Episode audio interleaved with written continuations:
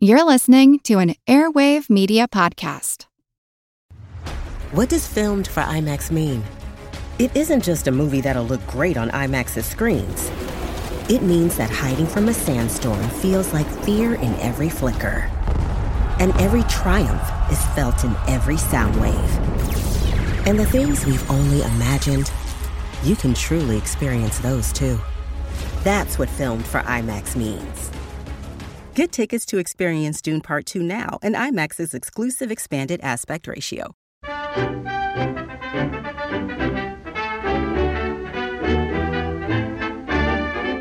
Oh, hello. Yes, it's Attaboy Clarence time again. Here I am to annoy those earpieces of yours. It's July. The sun is scorching the very earth beneath our feet. I hope you're all keeping well, safe, and cool in this sweltering weather. What a show coming up for you. Yes, there's music. Yes, old time radio, but hang fire. You want movie reviews?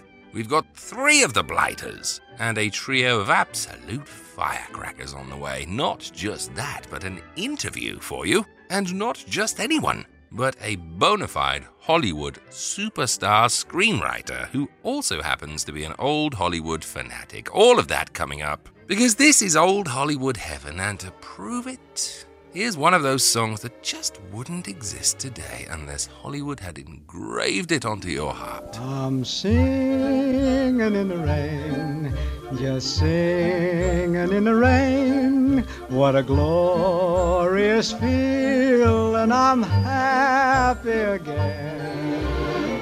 I'm laughing at clouds so dark up above. And the sun's in my heart, and I'm ready for love. Let the stormy clouds chase everyone from the place. Come on with the rain, I've a smile on my face. I'll walk down the lane with a happy refrain, just singing singing in the rain, dancing in the rain.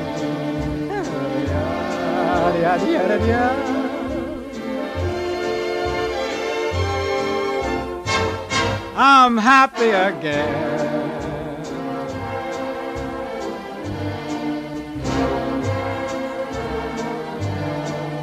I'm singing and dancing in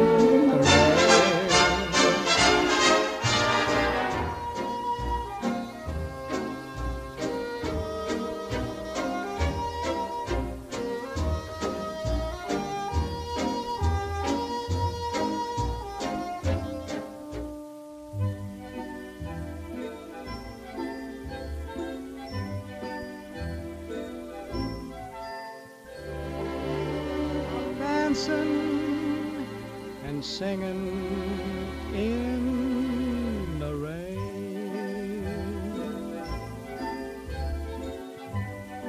Thank you, Mr. Kelly, but as we know, the rain isn't due for at least another season. It's that time again, folks. The Dark Pages is back with a stunning new issue. This time, the team bring you a supersized edition focusing on films such as The Whistle at Eaton Falls from 1951, Scarlet Street from 1945, and one of the more unlikely noir films from 1950, Hitchcock's Stage Fright. Of course, entirely set in London and with a definite comedic tone to it, but a noir all the same. Read their take on it, along with much, much more, by picking up the new edition of The Dark Pages. Just go to www.allthatnoir.com. They'll even give you a free copy so that you can see how good it is. Well, I said this was a packed show for you today, and I meant it. Truly an epic. We're going to fly on over now for another Hollywood guessing game. Yes, a legendary Hollywood name is here to try and fox you, but will you guess their identity? I'm going to give you a clue this time. All I'm going to say is that before the answer is revealed, you will have heard this superstar's name on today's show at some point. So prick up those ears, sharpen your wits, and see if you can tell Who the hell is that Hollywood legend? Well, as you know, in the case of our mystery challenger, we always dispense with the uh, usual preliminaries. We get right down to the general questioning, which we will begin with Miss Arlene Francis. Uh, are you in the entertainment business?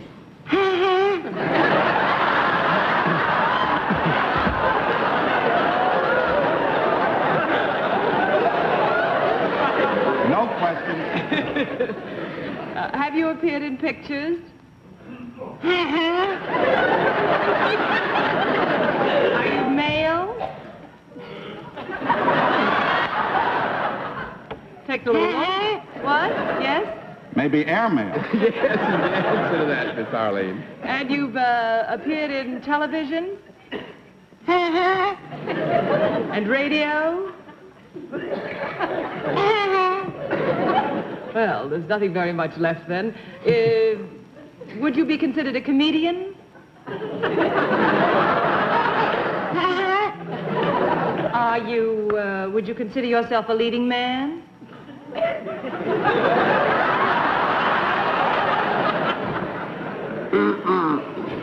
I would say that our guest is handsome enough to be a leading man and um, young enough to be a leading man and is very probably considered a leading But he doesn't consider himself a leading man? I think probably he also considers himself a leading man. Would I consider you a leading man? well, are you uh, primarily known as a comedian? Is that your forte? Or are you also a straight actor? No, are you one question at a time. All right. Are you primarily known as a comedian? Do you uh, do anything besides act? I mean by that, do you play uh, a musical instrument or sing? Uh-huh. You do do one of those things? Are you a singer? One down and nine to go. Mr. Brown. Well, have you have you been on a television show in the last year? Uh-huh. Happen to have. uh, have you ever had your own show in radio or television? Uh, have you ever been uh, featured in a picture?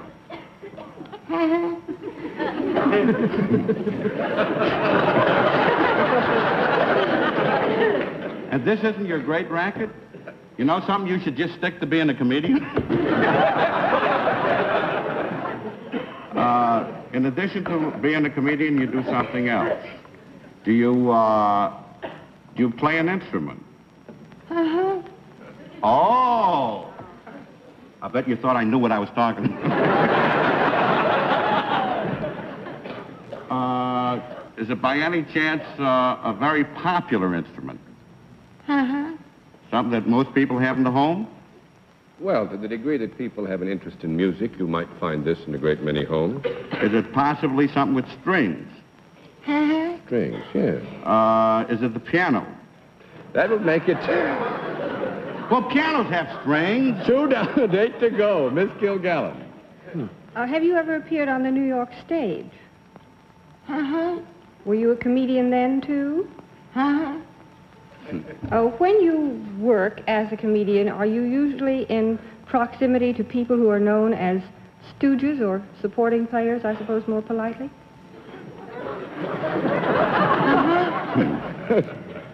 Whatever became a ha-ha. Did I get a yes on that? You go on from there. Actually, I think, Miss Kilgallen, that we would have to admit that um, our guest is, um, on many occasions, uh, a monologist, and on other occasions, um, you will find that he uses supporting players. He seems to do everything. Do you have a regular radio program of your own?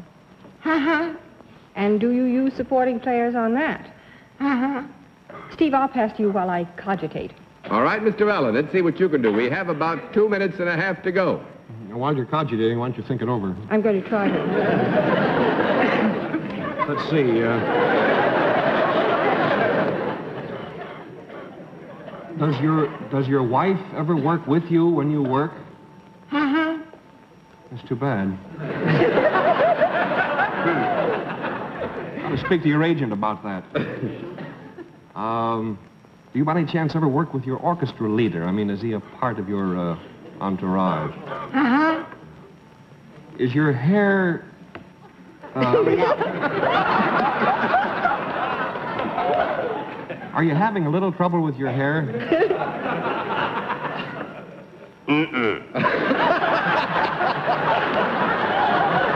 Is that properly a no answer? Okay, that's three down and seven to go. He's having no trouble with his hair. Oh. He has hair. Looks grand. Have you hair? It is both full and handsome. Go on from there, Miss Preston. Um, let me see now. Have you ever been on the road to anything in a picture? That makes it um, four down and six to go, Mr. Block. Are you in New York in a uh, vehicle right now? No, he's on a stage in a theater. That's five down and five to go, Miss Kilgallen. Well, are you usually in California?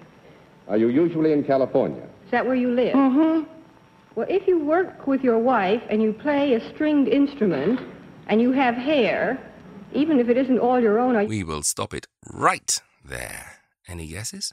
And I mean, I have to say, all the big clues are right there for you, and the name is one that you will definitely have heard by the time you reach the reveal later.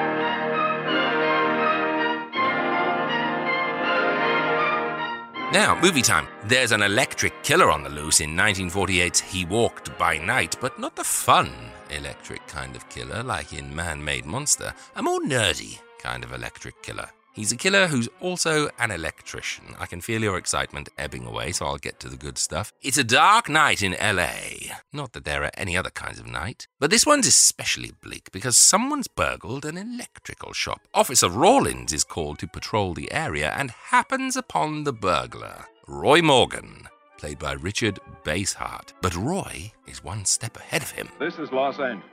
Our Lady, the Queen of the Angels, as the Spaniards named her. The fastest growing city in the nation. It's been called a bunch of suburbs in search of a city. And it's been called the glamour capital of the world. A mecca for tourists. A stopover for transients. A target for gangsters. A haven for those fleeing from winter. A home for the hardworking. It is a city holding the hopes and dreams of over two million people. It sprawls out horizontally over 452 square miles of valleys and upland, of foothills and beaches. This is the case history of a killer, taken from the files of the Detective Division. The facts are told here as they happen. The story properly starts here in Hollywood Division headquarters at 1 o'clock of a June morning last year. Officer Robert Rawlins had finished his tour of duty and signed out. It had been a tough day. He'd be glad to get home. His wife would be waiting up for him as she always did. What were you doing back at that radio shop? Miss Logan was on my way home. Live around here? Yeah, a couple blocks down. Let me see some identification. Sure. Yeah, I guess I forgot my wallet. Look, lad, I've got to see some identification. How about my army discharge? I got it right here. The police are a bit stumped, but they soon pick up the trail when some of the stolen equipment begins to turn up on the black market. They close in on Roy and his buyer, but Roy's a smart cookie, and when they try to pinch him, he opens fire, paralyzing one of the officers. Yes? Ready on your call to receiving hospital, Captain Breen. Hello, uh, this is Captain Breen. What is the latest report on Sergeant Jones? I see. Well, let me know if there's any change, will you? Thanks. From here on out, the police must employ all of their different departments in an attempt to close in on this merciless crook. They'll need ballistics, the photo kit boys, the lab, and the good old American public, who all contribute to the dragnet that's slowly closing around Roy. The man who killed a police officer. Now, some of you he held up at the point of a gun. You may have seen his face, remembered something about it. And we want you to tell us exactly what you remembered. Whether it's his hair, eyes, nose, or mouth. And we're going to try to put those pieces together so that they add up into a picture of the face of the man we want. Now, you can see how we're depending on you. Lights? Now, first, we're going to concentrate on the type of hair our man had. And if the picture looks anything like his hair, I want you to speak right up. Lovely then, a police procedural. Now, I totally get that you have to be in the mood for these, but if you are, then this is a tip top example. Firstly, it doesn't sacrifice the actual pursuit in favor of showing you how smart the detectives are. The criminal is kept front and center, and he's devilishly good. Richard Basehart plays Roy as this very enigmatic, very creepy psychopath in the making. He's bewilderingly smart, but also cunning. He reminded me a lot of the Zodiac killer in Dirty Harry sinister, unpredictable, and completely fascinating. The balancing act between the story of his crimes and how the police piece together the story of his crimes is perfectly pitched. Some very cool scenes of actual detective work, too. There's a ballistic scene featuring Jack Webb, who shows a bullet and then tells you all the things you can learn from it, and it's so interesting. This boy's no amateur. Took the precaution of desensitizing it so it'll take normal shock. A lot of other precautions, too. No fingerprints, no identification, nothing definite. Except he's scientific, knows electricity, is inventive. Yeah. Happy on the trigger. Incidentally, Jack Webb, while researching this role, struck up a friendship with the film's technical advisor and was so taken by the procedural side of policing that he created Dragnet, the radio series, which then ran on TV and film. There's another scene in which all of Roy's former victims who were held up and robbed are assembled in a room and asked to piece by piece identify the visual characteristics of his face. And as silly as that sounds, it is an absorbing study of how this process works. And of course, in between all of this, you see Roy planning his next job, pulling off his heists, doing what he can to stay one step ahead of the law. It's a thoroughly entertaining thriller backed up with a fascinating procedural angle. Yes, you will have to be in the mood. It definitely works better if you're giving it all of your attention, but it will reward you handsomely despite its lack of big name stars. This is heavy on story and better for it. That's 1948's He Walked by Night, one of the better police thrillers of the 1940s, trust me. Well, a rare treat for you this time around. It isn't just me preaching about the glories of old Hollywood. The folks who make the films you know and love are also fans, and today, a wonderful treat for you. My dear friend, Hollywood screenwriter Larry Wilson, joins me now to talk about not just his incredible career as one of Hollywood's most original creatives, but also the ways in which classic Hollywood has played its unlikely part in shaping the wonderful characters that contemporary audiences have come to love. Well, I'm incredibly excited today to welcome onto the show not just a fan of horror movies, but a man who has himself contributed to some spooky hit classics of his own. In fact, should that be altogether ooky classics of cinema. My guest is none other than Hollywood screenwriter Larry Wilson. Now, Larry co created Beetlejuice from 1988. He co wrote the fabulous screenplay for 1991's The Addams Family, personal favorite. He also wrote for and acted as director on the TV series Tales from the Crypt. He wrote The Little Vampire from 2000.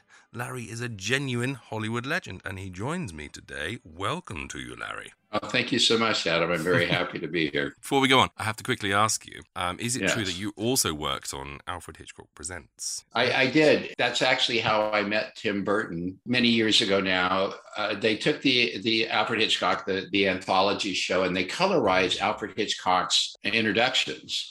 Uh, and so, yeah, it was it- they, and you know, so they could create new episodes of uh, the Alfred Hitchcock Presents, and they did a new anthology show. And uh, my Beetlejuice writing partner and myself adapted a Ray Bradbury story, which was quite an honor on its own, called The Jar, and Tim Burton uh, directed it. And that's really how we got to know Tim. And it, was, and it was the first thing that I had produced, and it was the first thing that I wrote with my Beetlejuice partner, Michael McDowell. And then to have Tim Burton direct it, that, that, was, a, that was a good start.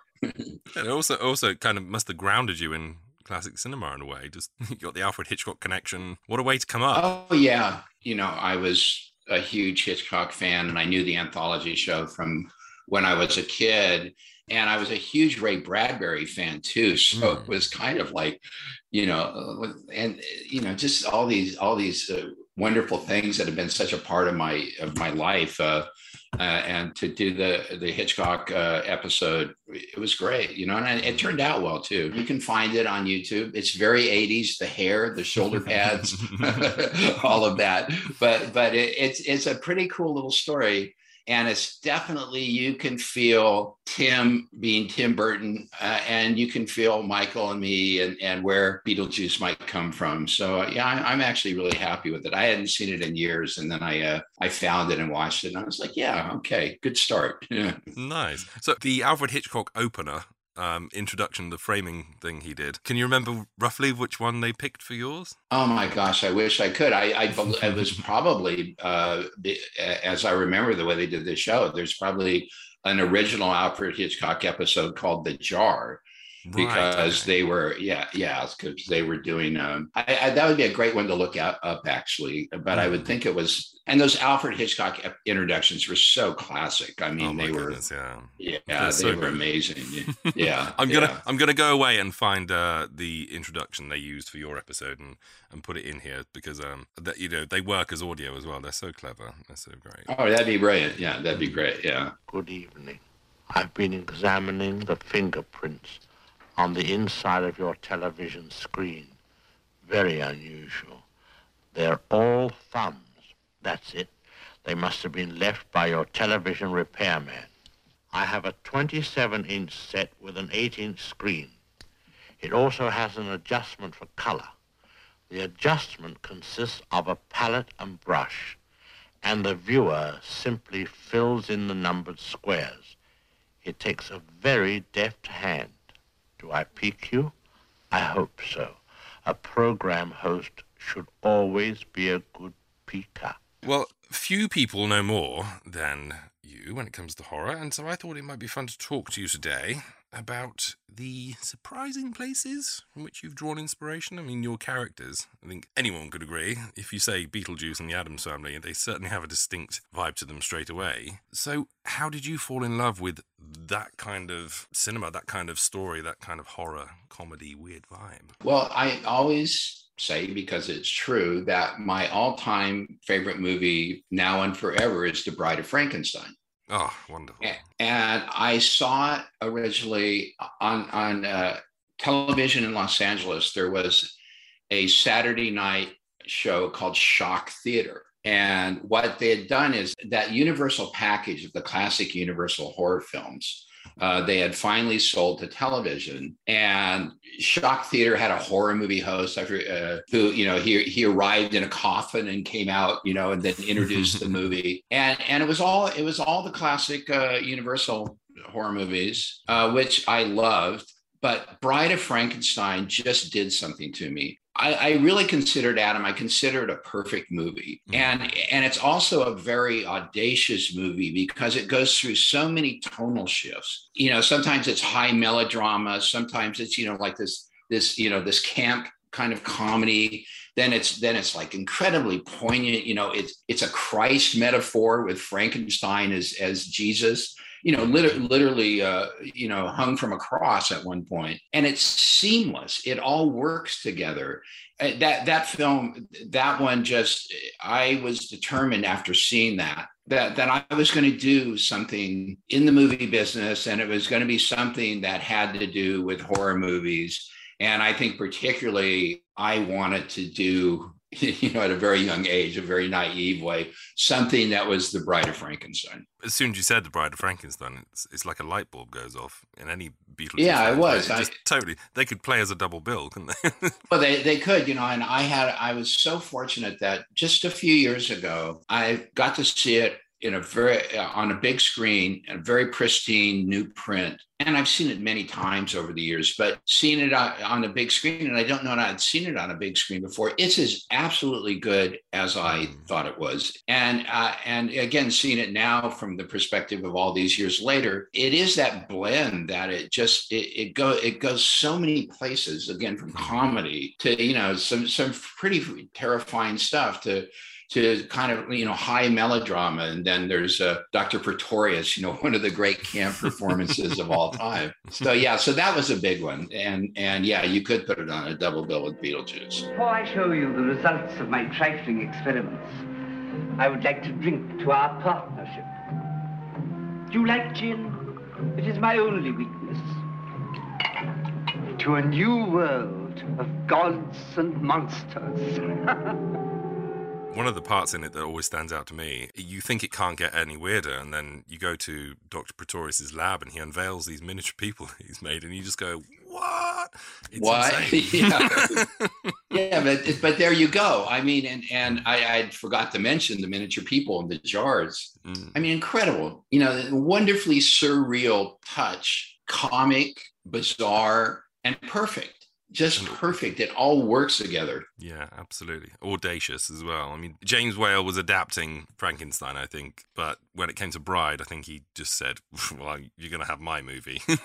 yeah, well, yeah, I, I. I, I, think so too. You know, and then Colin Clive is so brilliant in it. Uh, you know, and and uh, I, I think that historically he was in a very bad place in his life emotionally, and that angst and that nervousness just so pours through that performance. I mean, he's brilliant in it. you know? Sure And. Karloff. I mean, we've Yeah. got we've got to we've got to speak of Karloff for a minute if we're going to speak about the Bride of Absolutely. Frankenstein. One of, one of the most extraordinary performances, I think, in the history of cinema. I truly do. And that was, of course, the other huge thing was the sympathetic monster. It's it's the human race that is the villain in that movie in so many ways. Mm-hmm. And and that that that Karloff was able to bring out that poignancy and that sadness in the monster, is just incredible. the standout scene in that regard, I think, is the the blind man's hut. I mean, he really does touch the angels there, doesn't he? it's like he's a child. Who is it? You're welcome, my friend, whoever you are. Uh, uh, uh, who are you? I think you're a stranger to me. I cannot see you. I cannot see anything. You must please excuse me, but I'm blind. Ah, ah, ah. Come in, my poor friend.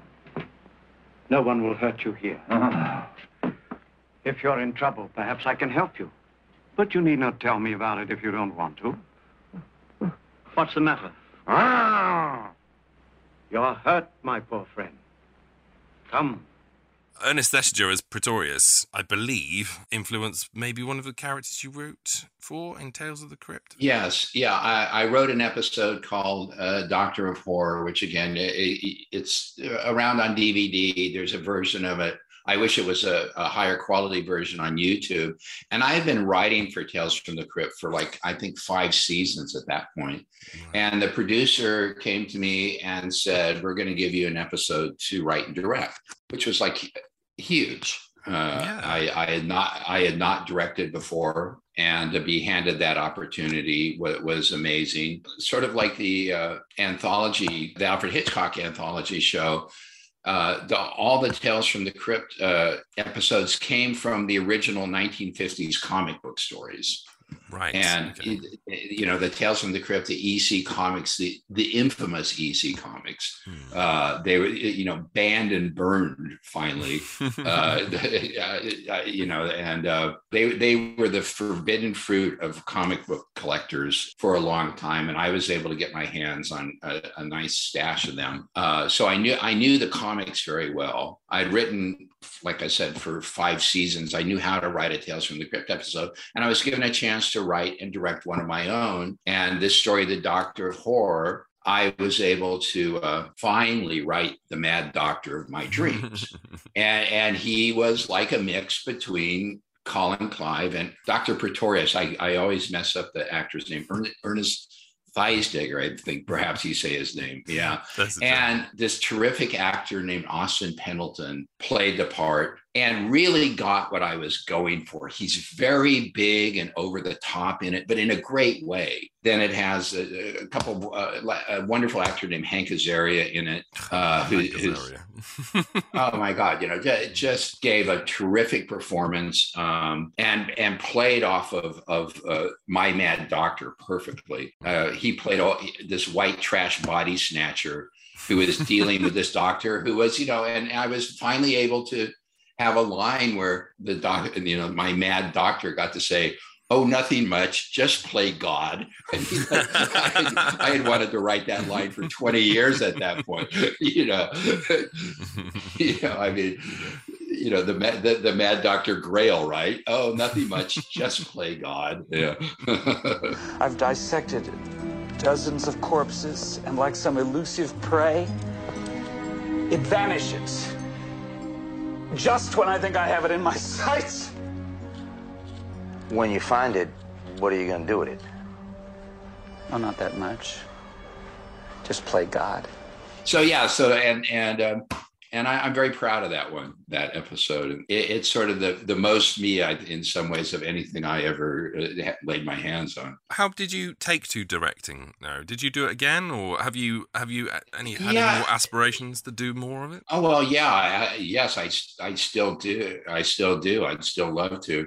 I went on to direct a couple of uh, short films. I I took to it very well because I, I think I was smart about it. That the Tales from the Crypt. The, what was so wonderful about working on the show, and again, I wrote for it for ended up six seasons. Wrote and directed uh, one episode, but it was it was probably at that time one of the best run shows on television. The line producer, well, the uh, showrunner Gil Adler was incredibly professional and that and great crew and you know it, it was a show that that you know robert zemeckis would come in to, to direct an episode i mean it was it, it was big name director. you know one of my episodes was directed by william friedkin you know of exorcist Wow.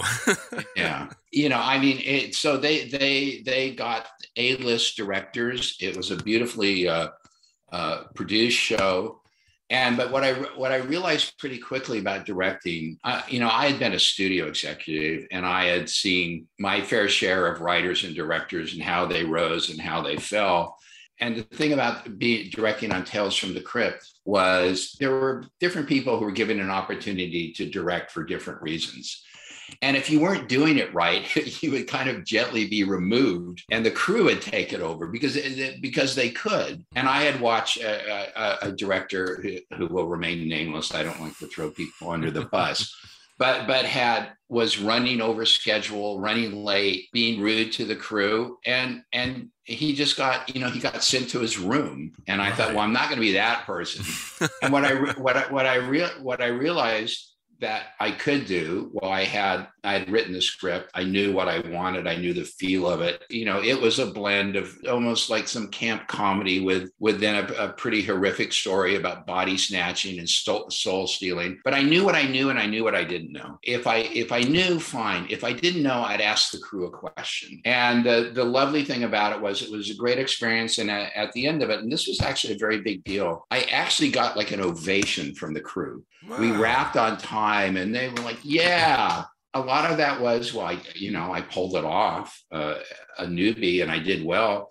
But but I I respected the these incredibly talented people I was working with, and they appreciated it. It really is a collaborative process, isn't it? Oh my God, yes. I've worked with a, a couple of directors who knew more than the, their crews did. You know, James Cameron being the, the big one. You know, and, and he he was known for his battles with his crews, but that for God's sake, he's a genius, and he probably does know how to light it better than the lighting man does. you know, so yeah. but that's a rare breed. That that kind of temperamental genius is a very rare breed. Going back to classic cinema, Yeah. how would you say other classic films may have influenced your work, and where where could people see it most evidently? Do you think? Well, I, I mean, there's there's so as homages to classic cinema Yeah. through, throughout my work. So some that, that's a euphemism for I stole it. Uh, you know, you know, I, I I was a very I was a very lucky uh, little boy because my obsession with horror movies. Uh, I had a very patient mother uh, who would who would take me to see all of these horror movies that she didn't want to see at all. So I was steeped in horror from a very early age, not only on television but going to the movies. And I mean, and there, there's like a few moments in Beetlejuice that are they're absolutely me paying tribute to some of these movies. You know, the opening scene, uh, and for everyone out there, if you watch Beetlejuice again, wh- which I hope you will, there, there's a there's a tarantula that crawls over. It seems like it's a giant tarantula who crawls over Barbara and Adam, who become the ghost, uh, Geena Davis and Alec Baldwin. It crawls over their house, but then the camera pulls back and it's revealed it's it's a model town. And that image of that tarantula came from my favorite favorite 1950s giant insect movie, which was like like a wonderful genre to have experienced. You know, a movie called Tarantula, and it, it's it's just one of the one of the great yes these days uh, pretty camp giant giant bug movies, but and I had a wonderful lobby card of, of tarantula and the giant tarantula crawling over buildings, and that became like the, it's the opening image of Beetlejuice. Mm. Because, because I just thought it'd be such a great way to you know to start the movie, and also you know it, it, it said this is not going to be what it seems. This mm. isn't a giant bug. This this this is a regular sized bug crawling over a model house. This movie is going to try to fool you like that. The character of Beetlejuice himself. I'd been a writer. I stopped writing. I became a studio executive. Uh, I realized that I was meant to be a writer. I went back to writing. And uh, the first thing I, I, was writing was with my uh, writing partner who I had met, uh, Michael McDowell. Uh, and I had a great producing partner also. I always need to name because he's one of the unsung heroes of Beetlejuice, actually, uh, Michael Bender uh, was his. So the two Michaels, I always referred to them as Michael McDowell, Michael Bender. And we were talking about, well, we're going to work together. What do we want to do? And I think it was me who said a psychedelic ghost comedy. And I had no, you know, who knew who knew what that meant exactly. But that that was sort of, you know, the, the starting point. And and my writing partner Michael McDowell was living in Boston at that time, and he'd come to Los Angeles. He'd gone back to Boston, and he called me over the weekend and he said, okay, here it is. It's the humans haunting the ghosts, which I thought, oh, that's great. Oh, okay. And yeah, just like it, this is a perfect, you know, like like that singular idea, which is so important uh, when when you're when you're creating a film.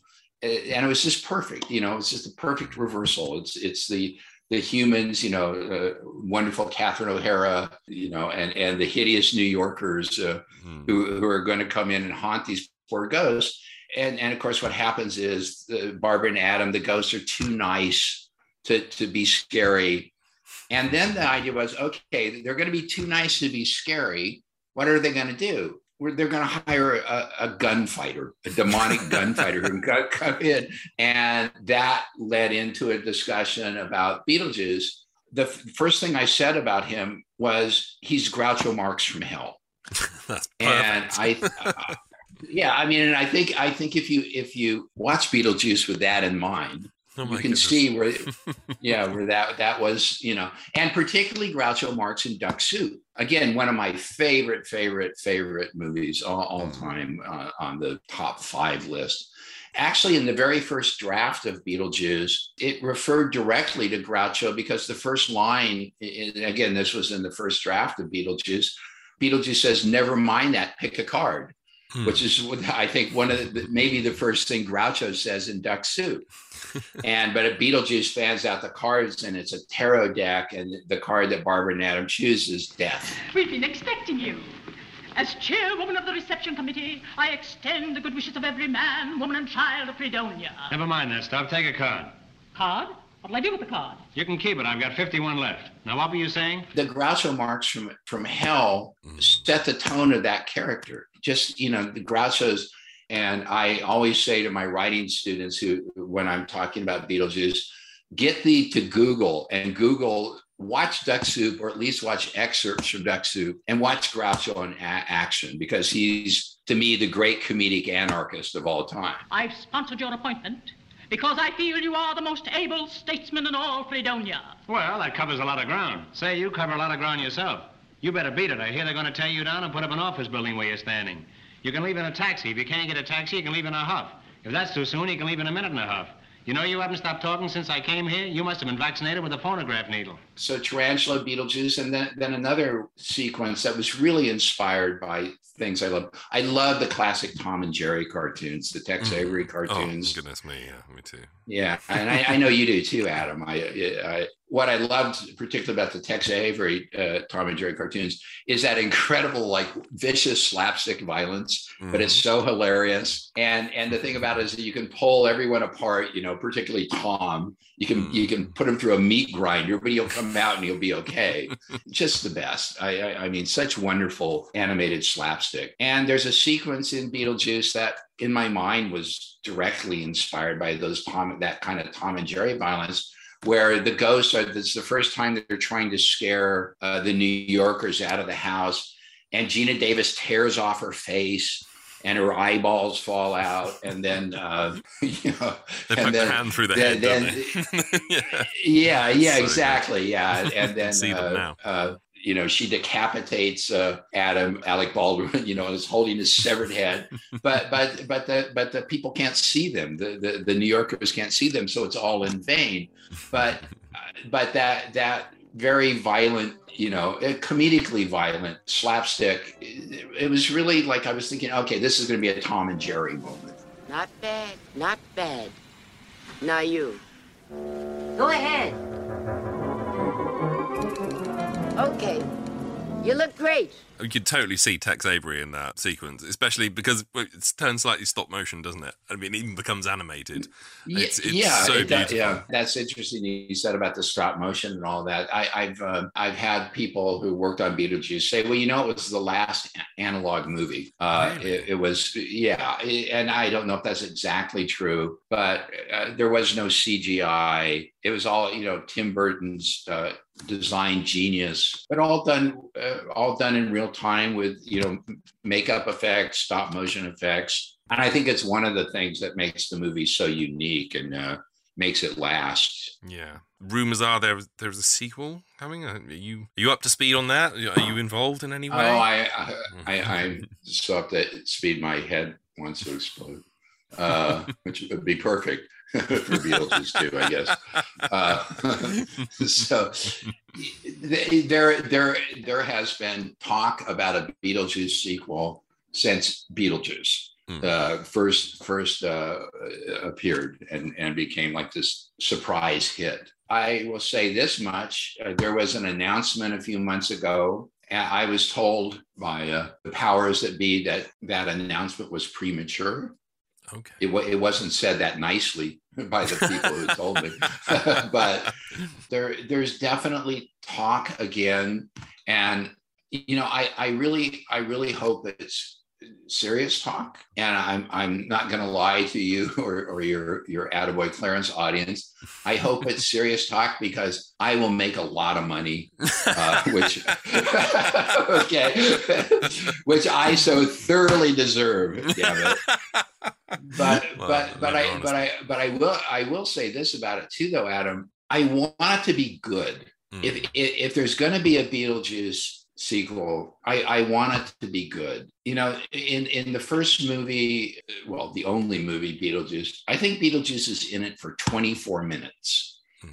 There's no cgi and my fear would be but i don't but i i think that the gatekeepers aren't going to allow this to happen that the thing would be well if if if it's Beetlejuice, uh, put him in the you know he should he should be there for for the entire ninety minutes or whatever or yeah. or you know or let's just pack it full of CGI because we can do it now. That would that would be sad to me. Uh, you know that that movie is lightning in a bottle, and I and I actually will say I I've done some pretty good work in my career, but that's the one I'm going to be remembered for the most. It just came together in this extraordinary way, right people, right time. Yes, I'd, I'd love for it to happen, but I, I do want I, I do want it to be good because I'm so proud of that movie. I'll tell you, Adam, what's what's really what's really fun that's happened is there's a Beetlejuice musical now. It's on Broadway. It's it's a big hit. It's really good. It's touring the United States uh, starting next year. It's already had a, it's going to tour the world. I, it's going to be in your part of the world. I think next spring. It's going to be going to have a West End premiere. Uh, it's already uh, played Korea, translated into Korea, and I'm so happy with it because I think it really captures the spirit of the movie, but does its own original thing with it. So Plus, it's all practical on uh, stage, I'm yeah. assuming. No. Oh I mean, my uh, God, yeah. Yeah. No CGI. It's one of those shows that just for the eye candy alone, you want to see it. Shake, shake, shake, Senora, shake your body liner.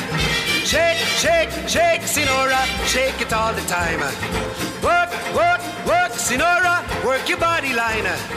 Work, work, work, Senora, work it all the time. My girl's name is Sonora. I tell you, friends, I adore her. And when she dances, oh brother, she's a hurricane in all kinds of weather. Jump in the line, rock your body on time. Okay, I believe you. Jump in the line, rock your body on time. Okay, I believe you. Jump in the line, rock your body on time. Okay, I believe you. Jump in the line, rock your body on time. Whoop. Shake, shake, shake, Senora, shake your body line. Whoop. Shake, shake, shake, Senora, shake it all the time. Work, work, work, Senora, work your body line. Work, work, work, Senora, work it all the time.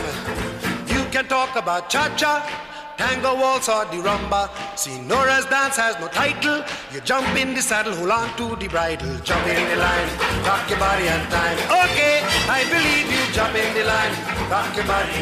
Rock your body, child. Jump in the line, rock your body in time. Somebody help me. Jump in the line, rock your body in time. Whoop. Oh. Shake, shake, shake, Senora, shake your body line. Shake, shake, shake, Senora, shake it all the time. Work, work, work, work, Senora, work your body line. Yeah. Work, work, work, Senora, work it all the time.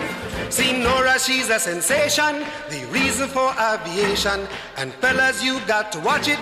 When she wind up, she bottom, she go like a rocket. Jump in the line, rock your body in time.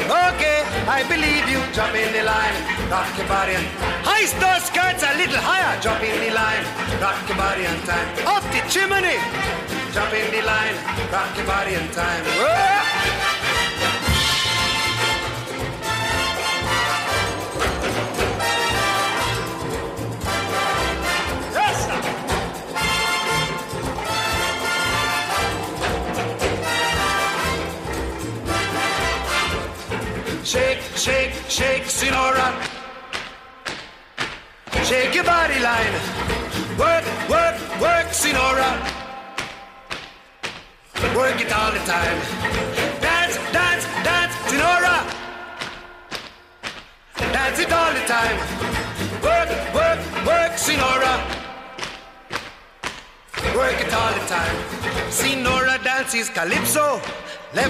Is the tempo. And when she gets the sensation, she go up in the air, come down in slow motion. Jump in the line, rock your body in time. Okay, I believe you. Jump in the line, rock your body in time. Somebody help me. Jump in the line, rock your body in time. Okay, I believe you. Jump in the line, rock your body in time. Oh! Shake, shake, shake, Senora, shake your body line. Shake, shake, shake, Senora, shake it all the time. Work, work, work, Sinora. And that was, of course, Harry Belafonte with Jump in the Line, the song that sent a billion movie fans off into the night with smiles on their faces at the close of Beetlejuice, and more from Larry later in the show. Very interesting little horror noir now, a total surprise to me. Strangers in the Night from 1944, a 56 minute little oddity that I was very charmed by. I love a sinister gothic tale, and this is a cracker. Now, I thought the poster said Starchers in the Night when I first saw it, and so I was expecting some kind of drama about people in a laundry. But then my eyes began to work again, and nope. Not Starchers in the Night, Strangers in the Night, which I think we can all agree is a far better title. Anyway, this stars Virginia Grey and Helen Thimig, and here's a clip. These are wonderful letters, Johnny. You're lucky to have a girl like Rosemary to go back to. Is she pretty? I never seen her. Sergeant Johnny Meadows has been wounded out of the war and is on his way home to recuperate. He finds inside a library book a girl's name, Rosemary Blake, and after reading and loving the book, he writes to her to thank her for donating it. Before long, they've become pen pals and subsequently fall in love via letter. When he arrives back in the States, Johnny decides to search Rosemary out. Does Miss Rosemary Blake live here? Yes, but I'm afraid she isn't at home. Well, I telegraphed. I'm John Meadows. Of course. I- I'm Miss Miller, Mrs. Blake's companion. I'm afraid Rosemary may not be back today. Uh, well, can you tell me when she will come back? You'd better come in. But Rosemary has mysteriously vanished. Her mother, Hilda, insists that she'll be back soon and asks him to stay with the family until she does. But something is decidedly off about the household. Hilda's live in nurse, Ivy, seems to be trying to warn him of something, and so is Dr. Leslie Ross, played by Virginia Grey, who thinks there might be something very wrong with the story that Hilda's telling. When is Rosemary coming home? Didn't Mrs. Blake tell you? Well, I'll be frank with you, Miss Ivy. The reason I ask you is because Mrs. Blake doesn't seem to want to say. She may have her reasons, of course, but she keeps telling me to wait and that Rosemary will be here. But she won't tell me when. I don't know anything. You'll have to find out from Mrs. Blake. Well, there's something I'm sure you could tell me, however. Who painted Rosemary's portrait? I don't know. Well, you see, I studied painting in San Francisco before I joined up. I know that technique. Are you sure you don't know the name of the artist? No, I don't. But Mrs. Blake could tell you, Mr. Johnny. okay, I'll ask her. Starches in the night, exchanging glances, laundry at first sight. I won't spoil the film for you because half of the delight is the unsure feeling you're left with after the first act. There is a mystery to solve, and it's a very intriguing one, but best to sniff it out for yourself. For a 56 minute second feature, this really doesn't have the right to be so good and so well acted. In particular, Helene Thimig as Hilda, who plays Rosemary's mother, is terrifying in this. In the final 10 minutes, her performance goes from overwrought to almost demonic. She's fascinating to watch. In terms of what to expect, it felt very icy to me, like a Val Lewton film, that sense of doom hanging over everything, but all wrapped around a central mystery that keeps the intrigue alive even during the more sedate moments. It also has a bit of a Rebecca vibe to it. You can feel the chilly isolation, and each step that Johnny takes into the household makes you grip the armrests a little more. Crucially, though, it knows when to quit. Now, I don't know if this could have survived as well. If it wasn't as expedient with its runtime, this is a very short film. It's almost like a TV episode. It's like a suspense play on radio. It does everything it has to do, and then it gets out of there. All in all, I really liked it. I wasn't expecting it. In fact, I chose it because I had one hour to kill, but it's really excellent. A definite cut above many of the programmers floating about in 44. Plus, it hasn't really left me yet. A wonderfully underseen little creepy gem. That's 1944's Starchers in the Strangers in the Night.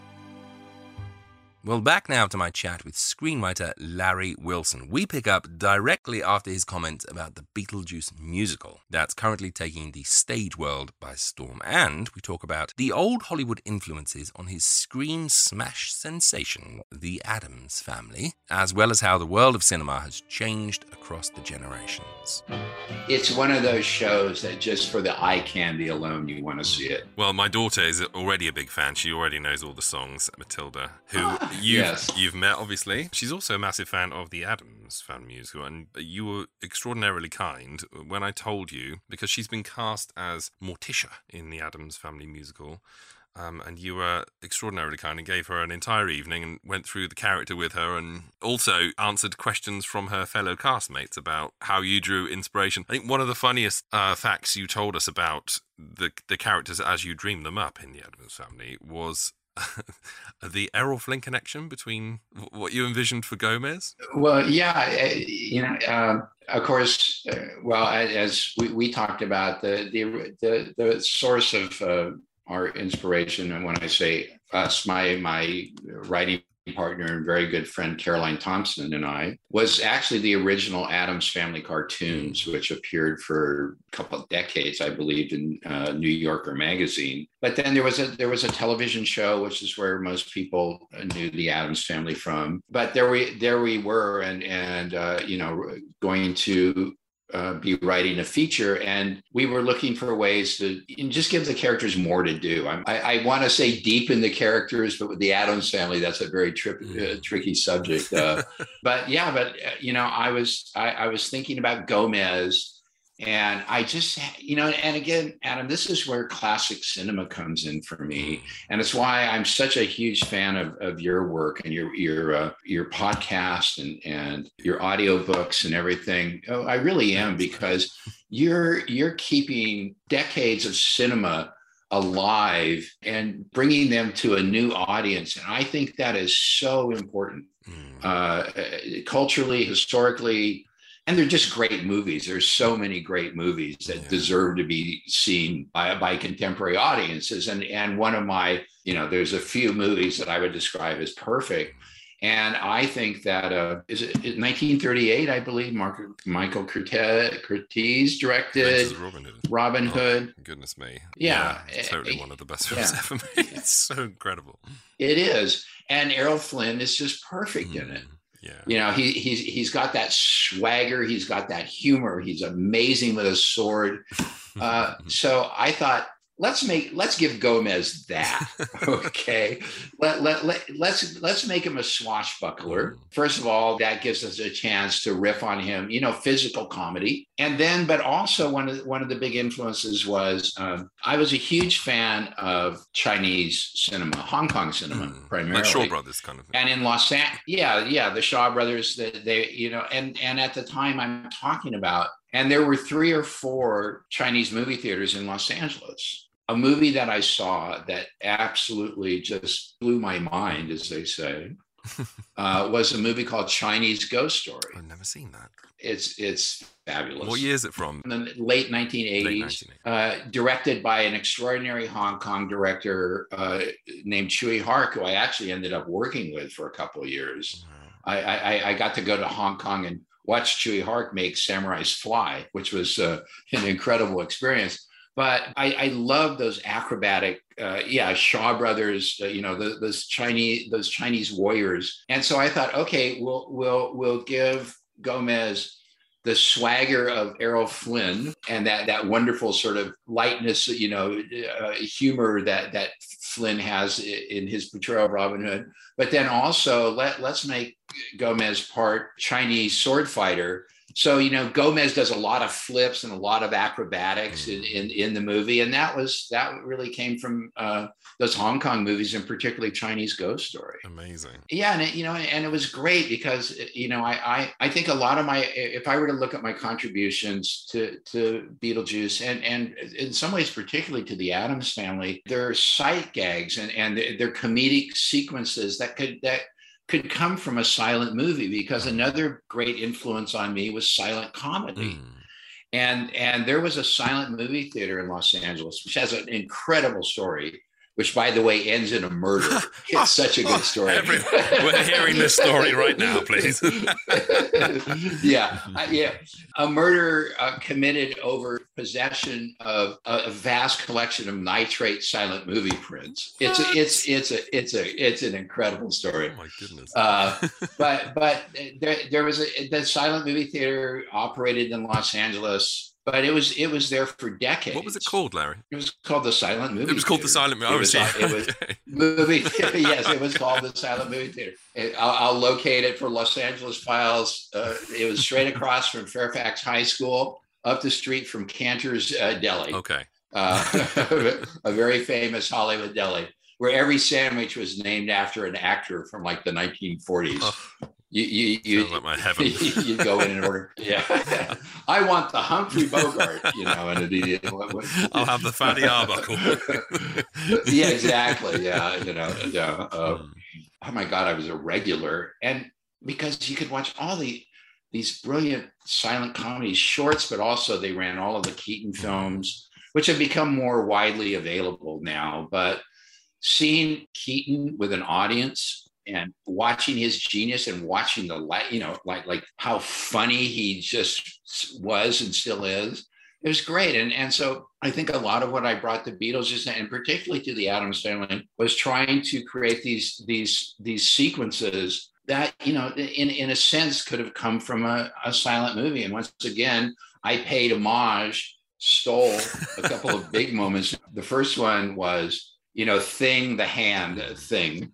But in the TV series, he was always in a box. And uh, I said, let's take him out of the box and make him Rin Tin Tin or Lassie you know, Adam, I, I love I love the fact that that you're uh, such a huge fan of uh, old time radio. Um, oh, I am too. Yeah. yeah, I mean, I my my very very favorite is is the Jack Benny show. Oh, I so I good. think it is, and I think of all the uh, uh, radio comedies from that those decades.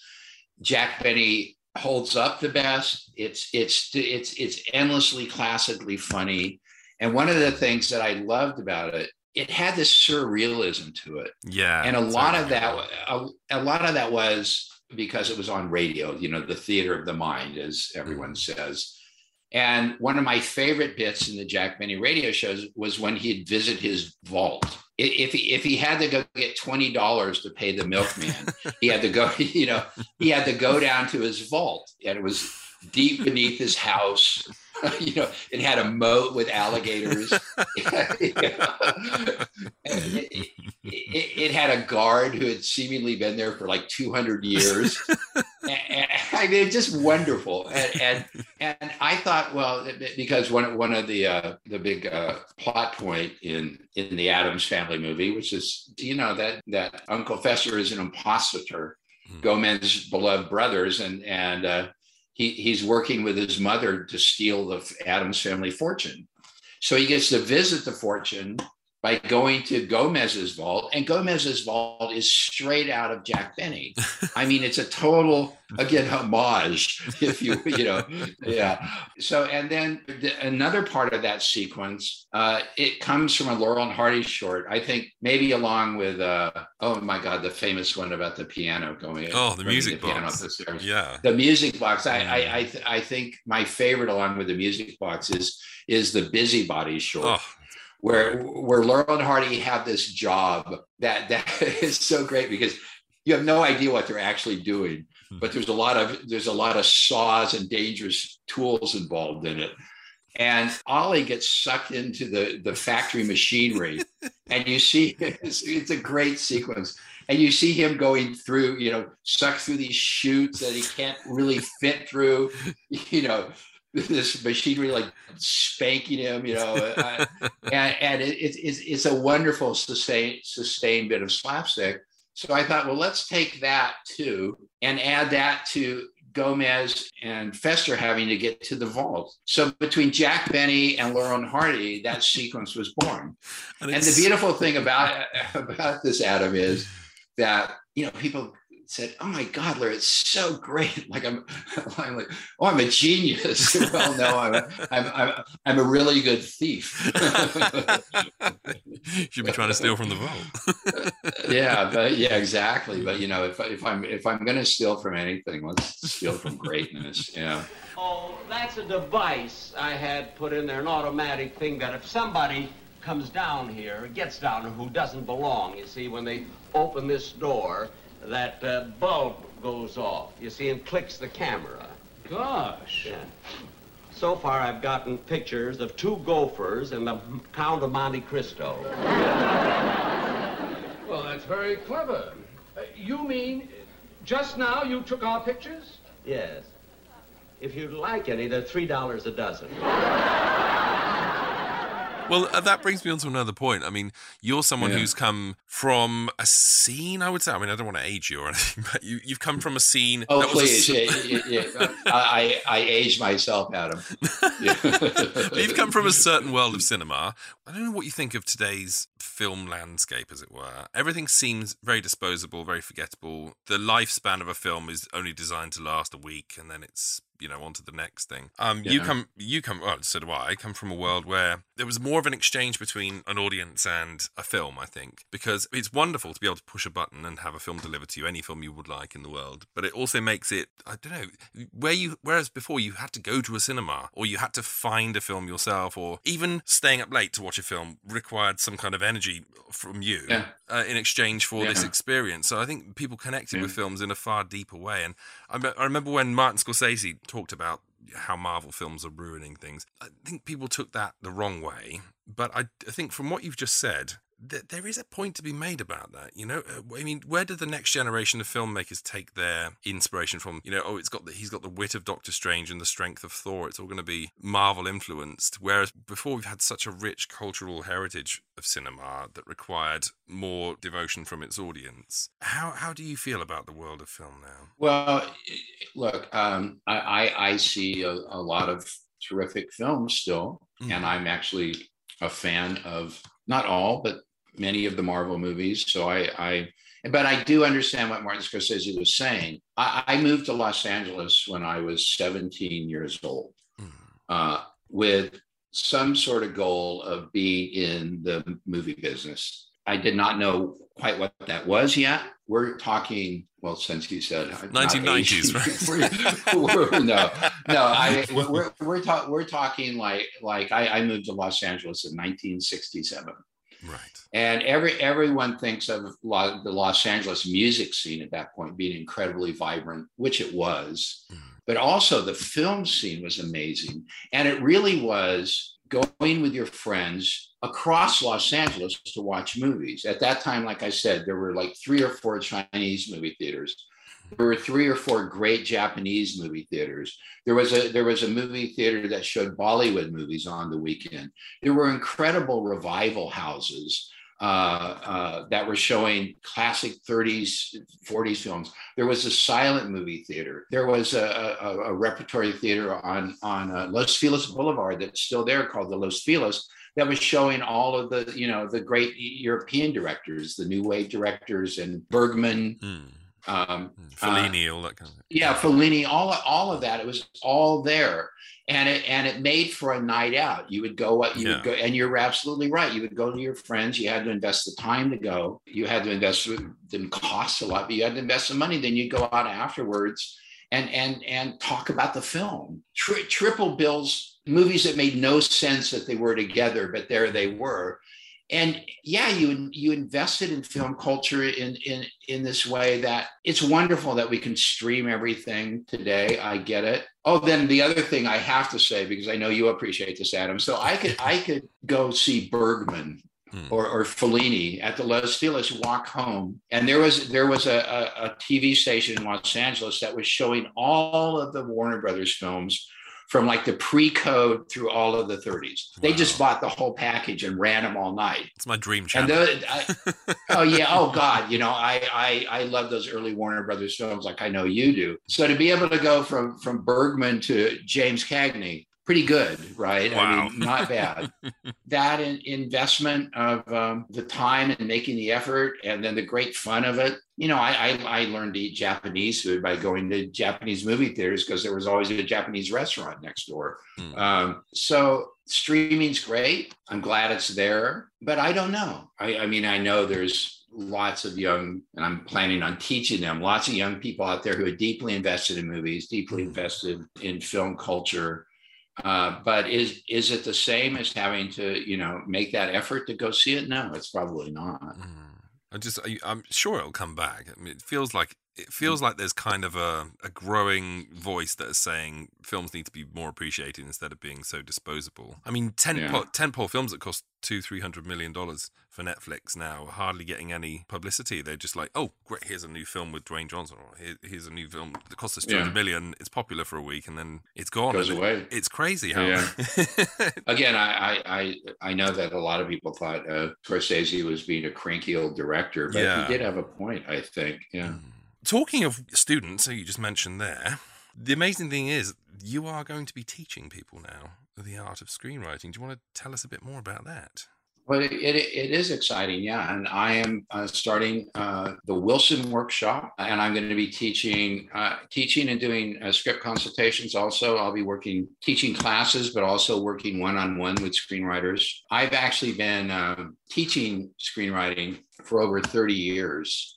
Uh, I've done it all throughout my career. I find that for me, that teaching and, and writing go very well together. And I always feel like the teaching kind of keeps me honest in a way, uh, because I, I've got to convey whatever my truths about screenwriting are. And it then it ends up making me think more deeply about my work. I'm being aided and abetted through through this uh, workshop uh, by my by my wife cynthia. And i'm going to be offering uh, multiple classes which i can talk a little bit about. I'm going to be doing one-on-one consultations with writers which is something i think i'm very good at. But you know adam people are going to ask, and I, I and I'm going to try to explain it the best that I can. Why take a class from Larry Wilson? There are a lot of screenwriting teachers out there, Adam. In case you haven't noticed. Uh, yeah. I, I, I, often say you can throw a, a, brick in Hollywood and probably hit a screenwriting teacher. uh, but I think that I don't think I know the thing that separates me out from 99% of the other screenwriting teachers out there is that I'm a working screenwriter mm. and I and, and I'm a successful working screenwriter. Mm. Yeah. And uh, it does make a difference in my ability to teach screenwriting because adam i'm still in the trenches. I'm still working six days a week. I, am I'm still in the business of, of, screenplay writing. I think it just gives me a, a, a, kind of insight into the process of screenwriting that frankly i don't think you can have unless you're doing it unless you're doing the job. The, the other thing is adam i was you know i was a, studio executive for uh, quite a few years. I was a story analyst script reader for quite a few years. Mm. So I have been on both sides of the desk. Mm. The other thing I like to do in my classes is just give people a true sense of what the business of screenwriting is like. Because I, I always say to people, there is no more useless document than an unproduced screenplay. you know, it's it, it, that and that that's almost true. Yes, that an unproduced screenplay can get you a job, uh, perhaps, but they're, they're, they're meant to be made. The, the classes uh, and and they will be the, the website will be available very soon. By the time this uh, this is broadcast, uh, do you broadcast a podcast? What do you do with a podcast, Adam? you, you send it out. yeah. I, I, send it out as merry way interesting. Yeah, yeah. You said that I when this podcast has been sent on its merry way, that the, you'll be able to go to the wilsonworkshop.com. You will be able to go there, and you'll you'll see the classes that we're offering. I think that it's going to be an exciting group of classes. It's going to start with with a reasonably priced uh, weekend screenwriting class where I think I can really walk people through the, the, the basics of how to write a screenplay. I think it's going to be a great class for first time writers and uh, for writers that just want to refresh a course in sort of screenplay fundamentals. And then I think also it, it's going to be great for people who just want to want to sample. You know, they, they want to figure out if they actually want to write a screenplay. The other thing we're going to be doing, which I'm really excited about, well, I'm going to do I'm going to do my horror and fantasy writing workshop, which is a which is a workshop I've done for years and years now, and it's really a deep dive into into the horror and fantasy genres, but particularly focus on on writers uh, not getting trapped by the cliches and the stereotypes that those genres can be full of, and really finding their own voice within horror and fantasy, mm-hmm. which you know I thankfully was able to do. Then I, we're going to be doing like a Beetlejuice workshop and an Addams Family workshop, where I'm going to be teaching screenwriting to those two movies. They both have a lot of fans, and they're actually great movies to teach to uh, in terms of just the fundamentals of screenwriting, but also I, I can talk about how they were made and again how the Hollywood machine worked a story I'd love to tell is about Michael Keaton as Beetlejuice. You know, when Beetlejuice was being made, he was not going to be able to come to the Beetlejuice shoot until very late. So the movie of Beetlejuice was being made without Beetlejuice. Uh, you know that might because Michael Keaton wasn't there yet. Mm-hmm. And I'll, I'll never forget the day that we saw his first makeup and costume test. And again, this was pretty late into the shoot. And, and sitting in that screening room, And watching Michael Keaton now in the Beetlejuice makeup, the Beetlejuice costume, and start riffing on that character. And we were like, oh my God, thank you. this, this, this is going to work. Now, I love, I, I, I, one of the reasons I love teaching uh, to, to Beetlejuice and to the Addams family too, which is a lot of stories, is that, that I can actually walk people through not only how to write, but how it, how it works when those, uh, when a movie is getting produced. And then the other thing that I'm going to be doing is uh, script writing consultations. Right. where you can work with me one on one as a screenwriter. You know, I, I was, when I was a studio executive, my job was uh, really writing script notes. And I'm going to say, I think I'm very good at it. I think I'm a very supportive person to work with. I, I, I, I think I've got good ideas that I that I that I help writers uh, find the best the best idea for their story. I help writers find their voice. And i you know finally i'm just going to be offering again you know like 30 years plus worth of experience and the fact that i'm i'm still a working writer. Mm. you know adam you very kindly read my screenplay loose spooks. I did. Um, i loved it oh thank thank you you know and I, I, and i said to you when i gave it to you i said i'm i'm, I'm excited about it I, I think it's good it's 20 30 pages too long mm-hmm. Now, that's a real world screenwriting problem that I've had to deal with. Mm-hmm. That the fact that I that I'm a screenwriter as well as a screenwriter teacher and having to work through a problem like that, it just brings something to my teaching. My teaching. It's just it, because because I've got this firsthand experience of, of writing going on. Can I just ask, is this mm. all being done remotely, or will people be able to meet you? Oh yes, yeah. I, am going to be teaching uh, the the workshop classes on Zoom. Mm-hmm. We are, but these are just in the planning stages. But we are really hoping to do some uh, what are they called today vacation education uh, classes where people come and, and they, they plan a vacation around uh, a, a week long uh, uh, on ongoing workshop with me. Yeah, and you know, it, and it'd be a great way to come uh, if you if you have a script in the works. You know, ha- have your vacation, have some fun, and, and we and we would be working together on a daily basis. Now, those are still in the planning stages but I would love to get back in the classroom. Yeah. Incredible. Well, you heard it there, folks. I mean, if you'd like to be tutored yes. in how to not just put together a script, but also get it into production and speak from both sides of the desk, as Larry has worked in every facet of the movie industry pretty much, including he has been a director, as we discussed earlier on. And as you say, Larry, I think uh, most of the people that offer these kinds of services are people who don't necessarily have the credits to back up their claims, but just saying Beetlejuice and the Addams Family is enough to to establish you in anyone's mind straight away. I mean, they're gonna everyone's seen that those films, so um, you come with um you come with the credentials for sure. I have a pet pedigree and I have my scars, so and, and both both help in, in, teaching screenwriting. Yes. And as you say, I mean, you're in the weeds still, aren't you? Every six days a week, you're you're still writing. It's not like you gave up decades ago and no. have been living on the problem. No, no, no.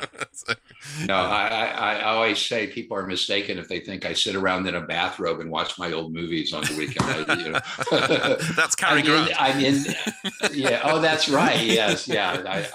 I, I, am in the now. I like to think, yeah. cool. Well, Larry, thank you so much for joining me today. It's been a total honor to talk to you, as always. You are incredibly generous with your time. I know how busy you are. And if anyone out there would like to learn more about the Wilson Workshop or the fabulous movie career of Larry Wilson, um, there will be links in the show notes of this episode that will take you everywhere you need to go. Larry, thank you so much. Thank you so much, Adam. The Wilson Workshop.com. Please come. All are invited. All contributions gratefully accepted. okay, thank, thank you so much, Adam. It's, it's been wonderful. Thank you. too, man. Thank you so much. Would you like to swing on a star? Carry moonbeams home in a jar and be better off than you are? Or would you rather be a mule? A mule is an animal with long, funny ears, kicks up at anything he hears. His back is brawny, but his brain is weak. He's just plain stupid with a stubborn streak. And by the way, if you hate to go to school, you may grow up to be a mule. Or would you like to swing on a star? Carry moonbeams home in a jar and be better off than you are. Or would you rather be a pig? A pig is an animal with dirt on his face. His shoes are a terrible disgrace. He has no manners when he eats his food. He's fat and lazy and extremely rude. But if you don't care a feather or a fig, you may grow up to be a pig. Or would you like to swing on a star? Carry moonbeams home in a jar and be better off than you are. Or would you rather be a fish? A fish won't do anything but swim in a brook. He can't write his name or read a book. To fool the people is his only thought. And though he's slippery, he still gets caught. But then, if that sort of life is what you wish, you may grow up to be a fish.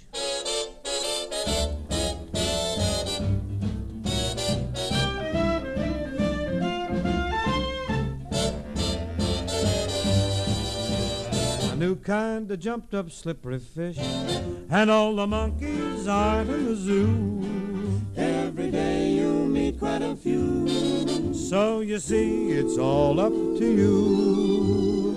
You can be better than you are. You could be swinging on a star.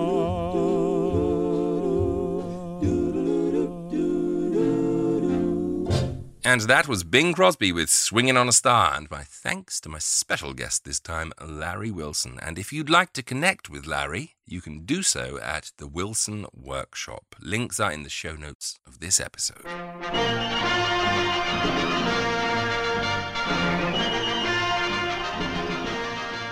Now, I remember all the way back when I made a universe of horrors that some of the films weren't actually available anywhere, which meant I couldn't so much review some of them as simply mention them. Over the years, though, the gaps have slowly been filling, and last week I finally managed to get my hands on Jungle Captive, the third in the Paula the Ape Woman series. Yes, you heard me right. Universal always on the lookout for new properties to add to their stable of monsters, created in 1943. A half woman, half gorilla character called Paula, of all things. We've done it.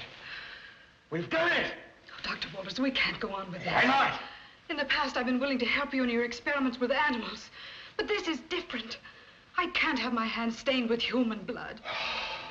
Paula was originally a total gorilla. But you know these mad scientists, they love to mess about with genes and glands and gorillas. And in the first of the trilogy, Captive Wild Woman, John Carradine's Dr. Walters does indeed mess about with the three Gs. The result is a woman who sometimes looks like an ape and sometimes looks like a woman ape thing in a bikini. He calls her Paula, and a star was born. It was followed in 1944 with Jungle Woman, again starring the Venezuelan volcano Aquanetta as Paula the Ape Woman in a truly terrible ripoff of Cat People that is generally regarded to be the worst Universal horror movie ever made. And so, of course, Universal dove straight into production on the third in the series, The Jungle Captive the most elusive of the three. It wasn't readily available anywhere until 2020. So, horror hungry little me finally got my claws into a copy last week. Otto Kruger, Phil Brown, Jerome Cowan, Amelita Ward, and every horror fan's favorite face, Rondo Hatton, star. And here's a clip. Well, Ann, there is a chance this time the electric needle accomplishing its purpose. Oh, I hope so, Mr. Stendahl, but I can hardly believe it. That rabbit's been dead for 12 hours. I know. And yet the electric current, plus transfusions, has revived the heart so that it is functioning. There's the proof. And now everything depends upon what happens when the heart is no longer stimulated by electricity. If the heart stops beating, when the current is switched off, can you resume the process? No. Only one chance. This is it. All right, Don. Kruger plays Dr. Stendahl, a biochemist who's obsessed with bringing things back to life. The thing is, he's actually achieved it with things like rabbits and monkeys, etc. Now he has his eyes on bigger game, gorilla sized even. Yes, lying in the city morgue is the body of Paula the Ape Woman, dead from her encounters in Jungle Woman. Stendahl sends his great big assistant, Moloch, played by Rondo Hatton, to go grab the body from the morgue. Go get her, Moloch. I gotta check with the police first. Police? Yeah, it's the law. The experiment is a success, and soon Paula the ape woman is up and about and meandering around the farm they've chosen to set this thing at. But what she really needs in order to enter polite society is a brain. Enter Anne Forrester, played by Amelita Ward. She's Stendahl's assistant, and she has a very nice brain, thank you very much. Thing is, she'll have to, you know, die in order to give her brain up, and that's not okay with her boyfriend Don, played by Phil Brown. It also isn't that okay with Moloch, who seems to have developed a bit of a crush on her. My heart's beginning to feel the strain. You gonna take much more? About another pint. Her heart will stand it. Not worry about her, are you, Moloch? If you take out too much blood, she'll die. Hmm, Moloch. I believe you feel sorry for my pretty assistant. Don't be a fool. We're scientists, not sentimentalists. Now, in order to really enjoy a Universal horror from the 40s, you have to slip into a certain mindset when you watch it. You don't go into them expecting heart rending emotional drama. You don't go into them expecting A list star power like Clark Gable or Katharine Hepburn. You definitely don't go in expecting big budgets, and you certainly don't expect to find yourself scared. As we know now, the people who love these films love them because they hark back to a style of filmmaking that could be regarded today as somewhat quaint. They're people dressing up as ghosts and ghoulies and chasing folks around haunted houses, and it might not be high art, but it's very enjoyable to watch. They're popcorn movies. They began life in the 30s in a much different vein. There you had total masterpieces such as Frankenstein, Bride of Frankenstein, Dracula's Daughter, The Invisible Man, and so on. By the 40s, Universal was a very different place and was being run by the money men, who weren't so keen on the artistry as they were on the returns. But they turned out countless crackers during this period, and I love the whole vibe of the decade. It's like a fairground haunted house. Now, Jungle Captive, let's be upfront about it, terrible film. Vicky Lane takes over from Aquanetta, and while she's a very beautiful woman, she is an absolutely dreadful actress. Her scenes in full gorilla makeup, especially, are face meltingly terrible. Otto Kruger headlining this thing absolutely sleepwalks through the film. He could have been a snarling, sinister villain, much like Lionel Atwill before him, but it's almost as though he's dropped off to sleep in some scenes. Amelita Ward as Anne, again, looks as though she's thinking about what to do after work rather than the supposed horrors before her.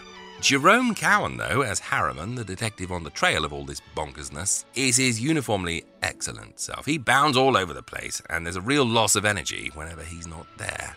Plus, the whole thing is set in either a laboratory or a farmhouse, which also contains a laboratory. It's dull to look at, and something I've never figured out is why the word jungle is in the title of every one of these films. Never once do we stray near a jungle. So, lots to dunk on.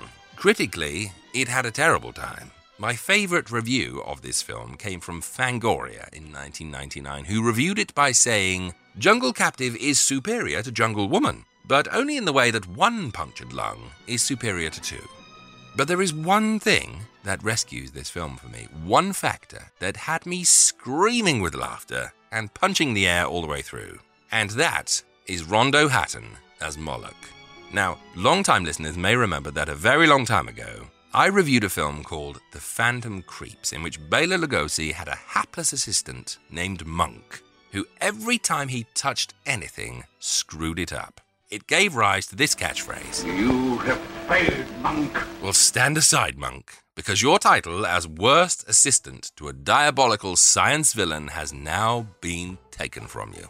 Because everything that Moloch does is wrong, wrong, wrong. Yes, every five minutes, Moloch drops a bomb. Moloch, you clumsy fool, they found that surgical smock and traced it straight to my laboratory. Offense, Moloch, but uh, with that face, you're not exactly a Casanova. Why do you always find it necessary to kill every time I send you for something? Well, he come in and switched on the lights. Oh, I see. You certainly turned that office into a shambles. I done all right, huh? What are you doing with that needle? Look at the meter. She's dying. And you thought you'd bring her back to life, you crazy fool? You'd have killed her. Ain't she dead? Where did you go? Your place in the city. Oh, you fool! Say, Doc, I ain't sure, but I think somebody killed me all the way out here. What makes you think so? I seen lights back on me all the way. As I referred to earlier, Moloch actually develops a bit of a crush on Amelita Ward, and who could blame him? And so at the film's climax, you think maybe this little plot thread will pay off somehow. He decides to save her life, and so, breaking his conditioning, he tells Kruger to leave his girl alone and starts across the room. And he can't even do that right. I tell you. Fool. Jungle Captive, then. Don't know what to tell you. It's terribly bad, yes, but in that gloriously watchable way that only late 1940s Universal horrors seem to manage so well. Jungle Craptive should have been the title, perhaps. But what it lacks in horror, it more than makes up for with unintentional humor. Come for the horror, but stay for the Hatton. The poster says, You'll scream. And it isn't wrong. Moloch is hilarious, a new icon. Honestly, Rondo Hatton can do no wrong. Unless he's your assistant, that is. Radio entertainment this time comes from an old friend and one of the very stars that influenced Larry when he created the character of Beetlejuice, Mr. Groucho Marx himself. Yes, we're going back on over to the You Bet Your Life studio. It's been a while since we spent some time with Groucho. This is actually my favorite ever episode of You Bet Your Life. It's the one in which Groucho meets the incredible Loveless twins, Herman and Harmon Loveless. Identical twins who married Leela and Lola. Also identical twins. It's absolutely hilarious. Wait till they arrive. Off we go then with Groucho Marx and You Bet Your Life. And now, here he is, the one, the only. That's me, Father Time.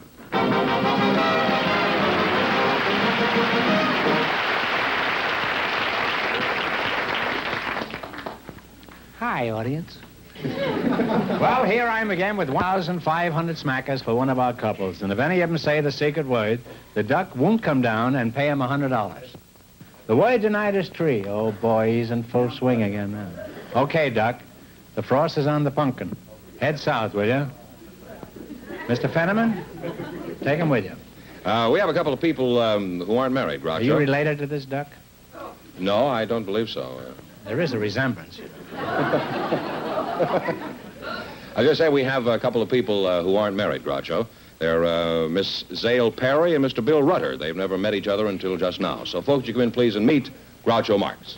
Say the secret word and divide $100. It's a common word, something you see every day. Zale, Parry, and Bill Rutter, eh? And, well, we'll have to go at this thing alphabetically. Uh, I'll begin with Zale. what kind of a name is Zale? Zale is a nickname, Groucho. Oh, it's not like red Zales on the sunset, huh? No. Are you related to Tony Zale, the prize fighter? No, I'm not. It's a nickname for Rosalia. Rosalia. Yes. Oh. And it was slowly shortened to Azalea, Zalia, and then finally Zale, and that stuck with Well, me. it's, it's a lovely name and most unique. How old are you, uh, Azalea? I'm 21. 21. Well, that's a unique thing, too. We don't often have any girls at your age around here. They're usually around 100 by the time I get them. Let's see, you're Bill Rutter, eh? Yes, sir. Does anyone ever take you for Phil Silvers? Oh, yes, they do, Groucho. I only, uh, uh, I'm known as the poor man, Phil Silver. See, I don't have his money. Oh. Well, who does, do you know? Huh? I don't know. What is uh, your line of work, Bill? Oh, I've had uh, many jobs, uh, Groucho. I've uh, worked as a grocery delivery man. I've, uh, I've delivered circulars. Do you have a job now, Bill? Uh, I have a part-time job now, uh, delivering uh, telephone directories. Oh, classified or just the other kind? Uh, well, uh, mostly the other kind. Well, do you find this is uh, better than the classified? Uh, yeah. Yeah, I remember, yeah, I think so. Why is that? Well, it's, uh, covers more territory. Well, that's a pretty baffling answer. Now, uh, is that all you do? Just deliver the classified telephone? Oh, no, I'm a, I'm a, I'm a singer, too. Do you sing while you're delivering these books? No. Well, uh, have you had any experience as a singer? Yes, I have. I've uh, sung. Uh, I had a little, little bit of, uh, of experience as a singer. I've sung with Wally Stouffer's orchestra and uh, Ken Harris's orchestra, and I sung in a nightclub in uh, Lowell, Massachusetts. And They have a nightclub in Lowell, Massachusetts? Yes, they do. When does it operate? In the daytime? now, Zale, do you have any hobbies? For example, what do you like to do on weekends? On weekends, I skin dive, Groucho. You dive in your skin? Skin diving is a sport that has just been introduced. And to skin oh, dive... Oh, I'm pleased to meet you. to skin dive, Groucho, it's just going beneath the surface, not more than 30 feet, with either an aqualung or just holding your breath and swimming around along with the fish. Two, we spear them and also take many movies. How far, uh, how far down can you dive with this rig? With the aqualung, I dove to 209 feet. Mm-hmm. Well, I admire you, Zale. It must take a lot of courage to go down that deep. Thank you. I get panicky when the barber puts my head in the sink for a shampoo.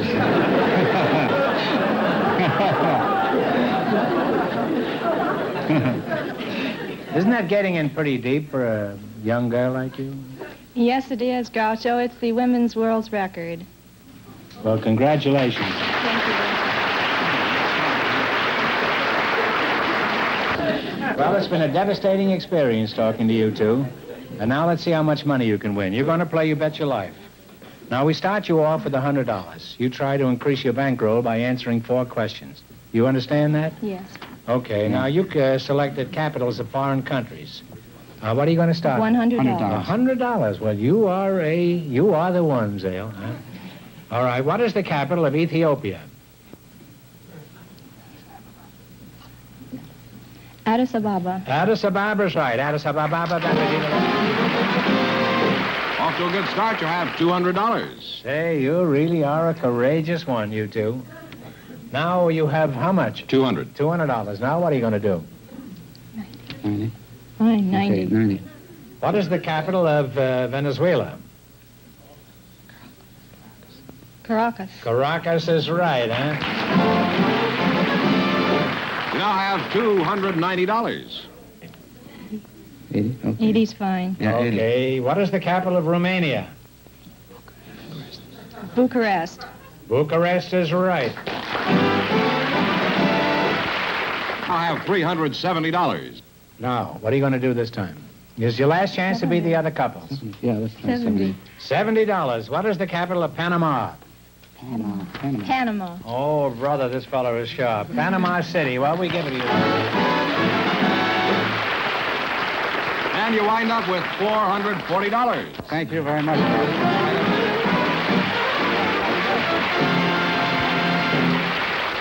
Roger, just before we went on the air, our studio audience selected Miss Gwen Anderson. Her partner is Mr. Patrick Cunningham. So, folks, would you come in, please, and meet Groucho Marx? Say the secret word and divide $100. It's a common word, something you see every day. Gwen Anderson. Well, you're a fine-looking gal. Uh, how old are you, Gwen? 29. 29. Well, you look pretty good for 29. Even look good for 39. What's, uh, you have a husband, huh? Oh, yes. What sort of work does your husband do? Well, he's an electronic technician at Hughes. Do you have a job? Yes, I'm a crane operator, Groucho. Uh, you're a what? I'm a crane operator. Crane? Uh, you, mean, you mean with birds in the zoo? No, I run a, an electric overhead ridge crane. And you operate on these cranes? Well, we pick up... Steam uh, shovel, you mean? No, it's not a steam shovel. It's a crane. And we pick up different shapes and... Crane in forms. Jewish is horseradish. Did you know that? That's true. Well, it isn't at Harvey Aluminum. Well, uh, you say this isn't a steam shovel? No, it's a crane. Well, what is the difference between a crane and a steam shovel? Well, a steam shovel runs on the ground and scoops stuff out from the ground, and the crane runs up in the air, picks stuff up on top of the ground. Well, do you ever get butterfingers and drop a ton or two on somebody's foot? Well, I've never dropped anything with the mansaver, but I've dropped stuff with the belts. However, sometimes you pick up something more than you want. No, I've done that frequently. I had a... it's, it's always ended disastrously for me. Well, now let's see. Who are you again? You're uh, you're Gwen Anderson, huh? No, I, I'm Pat Cunningham. You're Pat Cunningham. Well, who's Glenn Anderson? I think this young lady Oh, you're here- Gwen. Oh, it's Gwen Anderson. No, I thought I was talking to him all the time. Boy, you said you can get confused up here. Well, you're a handsome and patient young man, and if you ever like a ride on a crane, I'm sure we can arrange it. How old are you, Pat? I'm 28 years old. yes. 28. Are you married? Not yet, no. Now, what sort of work do you do, Pat? Well, Groucho, I uh, own and operate a sporting goods store, and I'm a bullfighter. You're a bullfighter. Yes. Uh, In the store, you have a bull? And... uh, not in the store, no. Is this true? Yes, yes, sir. I've been uh, fighting bulls for two years. I started over in uh, Spain last year. Well, that's a fairly normal job for a young man at 28, especially if he has no desire to be 29. Well, you're a charming couple, and it's been an, ex- ex- an experience talking to you two. Now, let's play You Bet Your Life. In the race for the $1,500, the first couple won $440, and the secret word is tree. You selected sports, and this, you ought to be easy. Good for you. You have a sporting goods store. Remember, the more the question is worth, the harder it is. Now, uh, one answer between you on everything. Now, what do you want to start with? Start at 50. 50. In golf, when a player finishes a hole in one under par, what do you call that score? That's uh, a birdie. That's right. A birdie is right. You now have $150. Now then, what are you going to go for? 60. 60. 60. The fastest recorded time for a certain track event is 3 minutes, 58 seconds. What is the event? The mile. The mile run with Bannister. You now have $210. Now then, $210. What are you going to go for? We'll go for the door right now. Uh, 70? 70. All right. 70. What famous racetrack is located in the Miami area? Uh, Santa something. Wait a minute. Uh, uh, Corona Del Mar?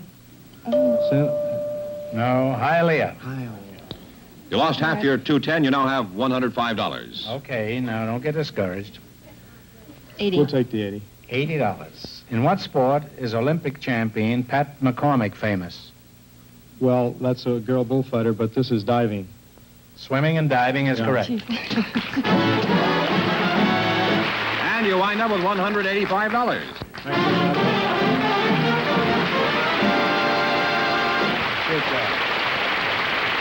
Roger, we have something pretty unusual for you now. Usually, as you remember, we have just two people on a team. Uh, but these people sort of go together, all four of them. So uh, we think it'd be a shame to split them up. So will Herman and Harmon and Leela and Lola Lovelace please come in and meet Groucho Marx? Say the secret word, word, and divide a hundred, hundred dollars.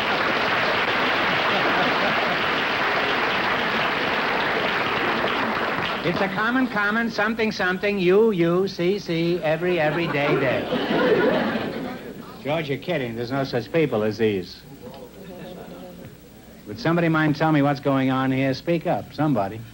We're two pairs of twins. Twins married to twins. Could you identify yourselves and tell me who you're married to? You, why don't you, on the end, you start. I'm Herman. I'm You're Herman? I'm married to Leela. Where's Leela? I'm Leela, married to Herman.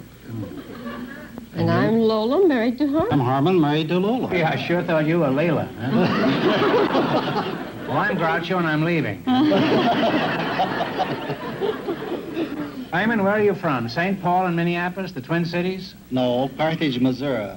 Carthage? Carthage, Missouri. Thought that was Harmon and I were raised there. Oh. Lola? Now, where were you? Which one is Lola? I'm Lola. You're Lola. And You sure and you're I- not Hyman, No, I'm really Lola. huh? How old is your sister, uh, Leela? She's 59. And you? I'm 59.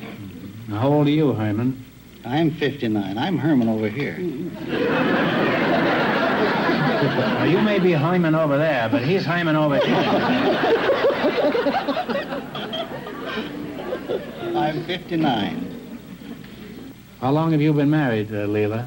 We've been married 35 years, and we had a double ceremony. I bet the judge had a double scotch right after. Lola, you and your sister look exactly alike to me. Is there any birthmark or vaccination to distinguish you?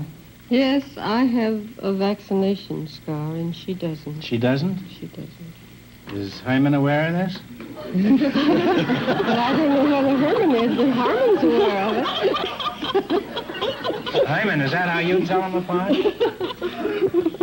I'm Herman over here. You may be Hyman over there, but he's Hyman over here. If you want to be Hyman, you'll have to come over here. Everybody on this side is Hyman. Now, what do you do for a living, uh, Harmon? I'm a veterinarian. I work for the government. Oh, a veterinarian. You never ate meat in your whole life? I said veterinarian, not vegetarian. Oh. I don't hear very well. My glasses need fixing. well, what is your job, Harmon? I'm Herman. and I'm a veterinarian, too. I'm a, I work for the government. We're all domed, I think. Leela, did you both live in the same town? Yes, we do, in Modesto, California, in the same house. Same house? In the same house. Say, it's a good thing there's a vaccination there.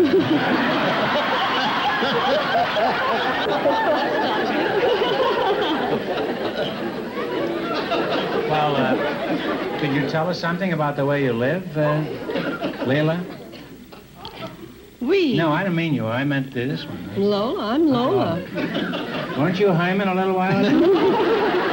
I think I'm still Lola. I think I'm Leela. I know, I'm loony. I don't know We live as one family. Is one family? Yes, we do. We have just one bank account. We all write checks on it. We have just one family car. Well, I think it's admirable that you can all live together in perfect harmony. However, if you ever did have a battle, it'd be confusing, wouldn't it? Nobody know who was slugging who.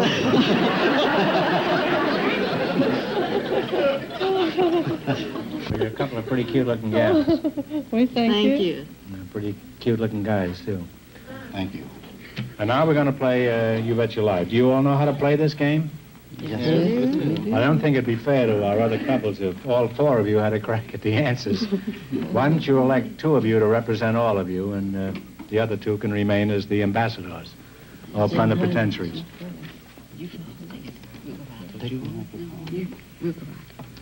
One girl and one boy, or? No, I think Oh, we're going to see if uh, well we found out who the brains are in this family. They just passed off, didn't they? okay, you two are elected. Now don't let them push you around at home anymore. You notice that they're relying on you. they don't know the answers. Think of the arguments there'll be in the next 20 years. huh? All right, let's see how much money you can make. In the race for the $1,500, the first couple is still leading with $440. You selected the animal kingdom, and remember, the more the question is worth, the harder it is. And your partners, so one answer between you. All right, what do you want to start with? 10, 20, 30, all the way up to 100. Mm-hmm. The bigger the money, the harder the question. He wants to go a hundred. A hundred dollars? Well, all right. What is the name of the gluttonous seabird used by the Chinese to catch fish? This is for a hundred dollars. Talk it over. What is the name of the gluttonous seabird used by the Chinese to catch fish? Pelican. No, it's not a pelican. It's uh, a cormorant. C-O-R-M-O-R-A-N-T. I know what they are. You lost half your hundred, you still have $50. All right, don't get discouraged. Now, what are you going to go for? Well, let's take 80. 80.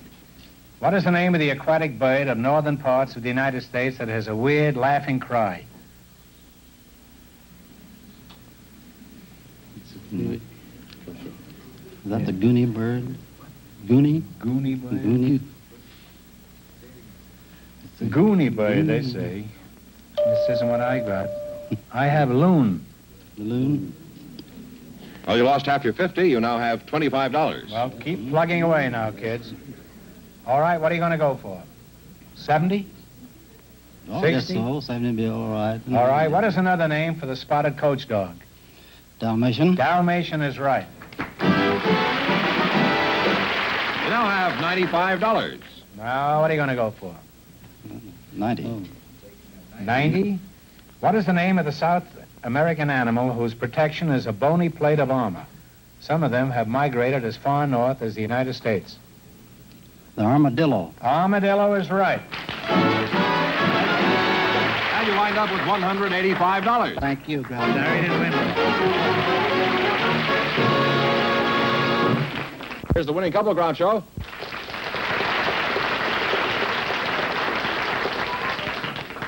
Here we go for $1,500. I'll give you 15 seconds to decide on a single answer between you. Think carefully and please no help from the audience. Scotland Yard is the famous criminal investigation agency of England. For $1,500, what is the famous criminal investigation... What is the famous criminal investigation agency of France?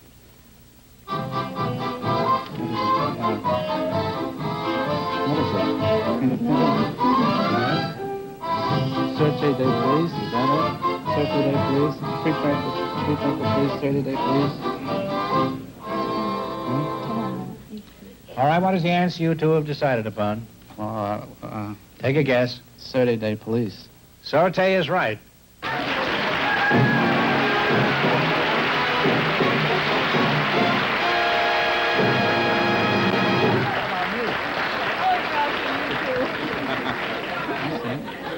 We're going diving tomorrow, huh?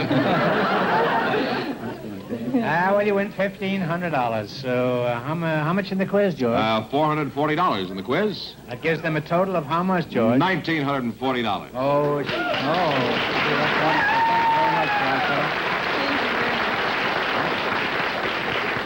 George, you're as sharp as a mushroom. huh? what are you going to do with all that swag? You're, all, you're going to split almost $2,000. Well, with my share, I would like to go to Paris and meet the first men fish, Cousteau and Dumas, and enjoy with them the Mediterranean. Too, if there's any left, I'd like to dive in the tropical waters. You mean with a $1,000 you're going around looking for fish? That's right, Groucho. Men aren't good enough for you, huh? what about you? What are you going to look for? Oh, Grouch, I've been trying so hard to get into show business, and uh, I've been trying to get an agent, and uh, I just haven't been able to get one. So I've decided to. I'm going to take some of that money and open up my own record company, put my voice on record, and try to exploit myself. Well,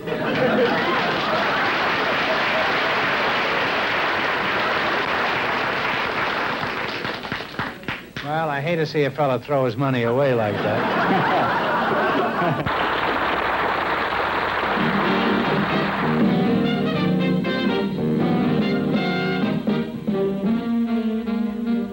And that was the fabulous Groucho Marx along with Herman, Harmon, Leela, and Lola in You Bet Your Life. Just time to quickly find out now who the hell that Hollywood legend was. Well, if you work with your wife and you play a stringed instrument and you have hair, even if it isn't all your own, are you Jack Benny? Jack Benny!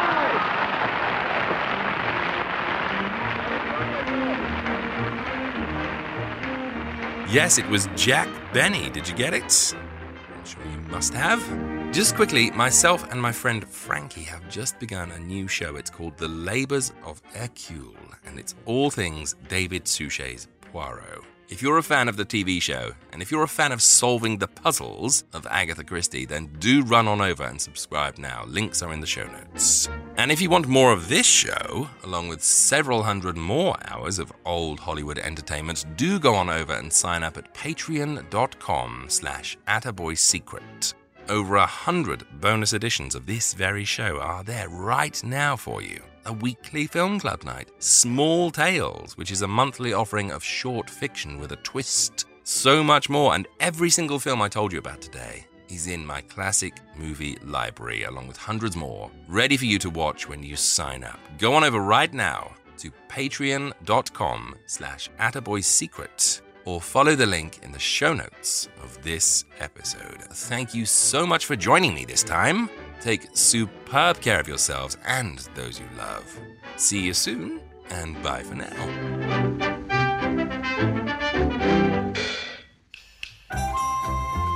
If you'd like to support this show, you can do so by going to www.attaboyclarence.com and clicking on the Patreon banner. Pledges start from as little as $1 a month. And in return, you'll receive exclusive emails, bonus episodes, previews, and ebooks. And every dollar pledged goes towards making these shows better and more frequent. Go to www.attaboyclarence.com or click the link in the show notes now to become a patron. Thank you.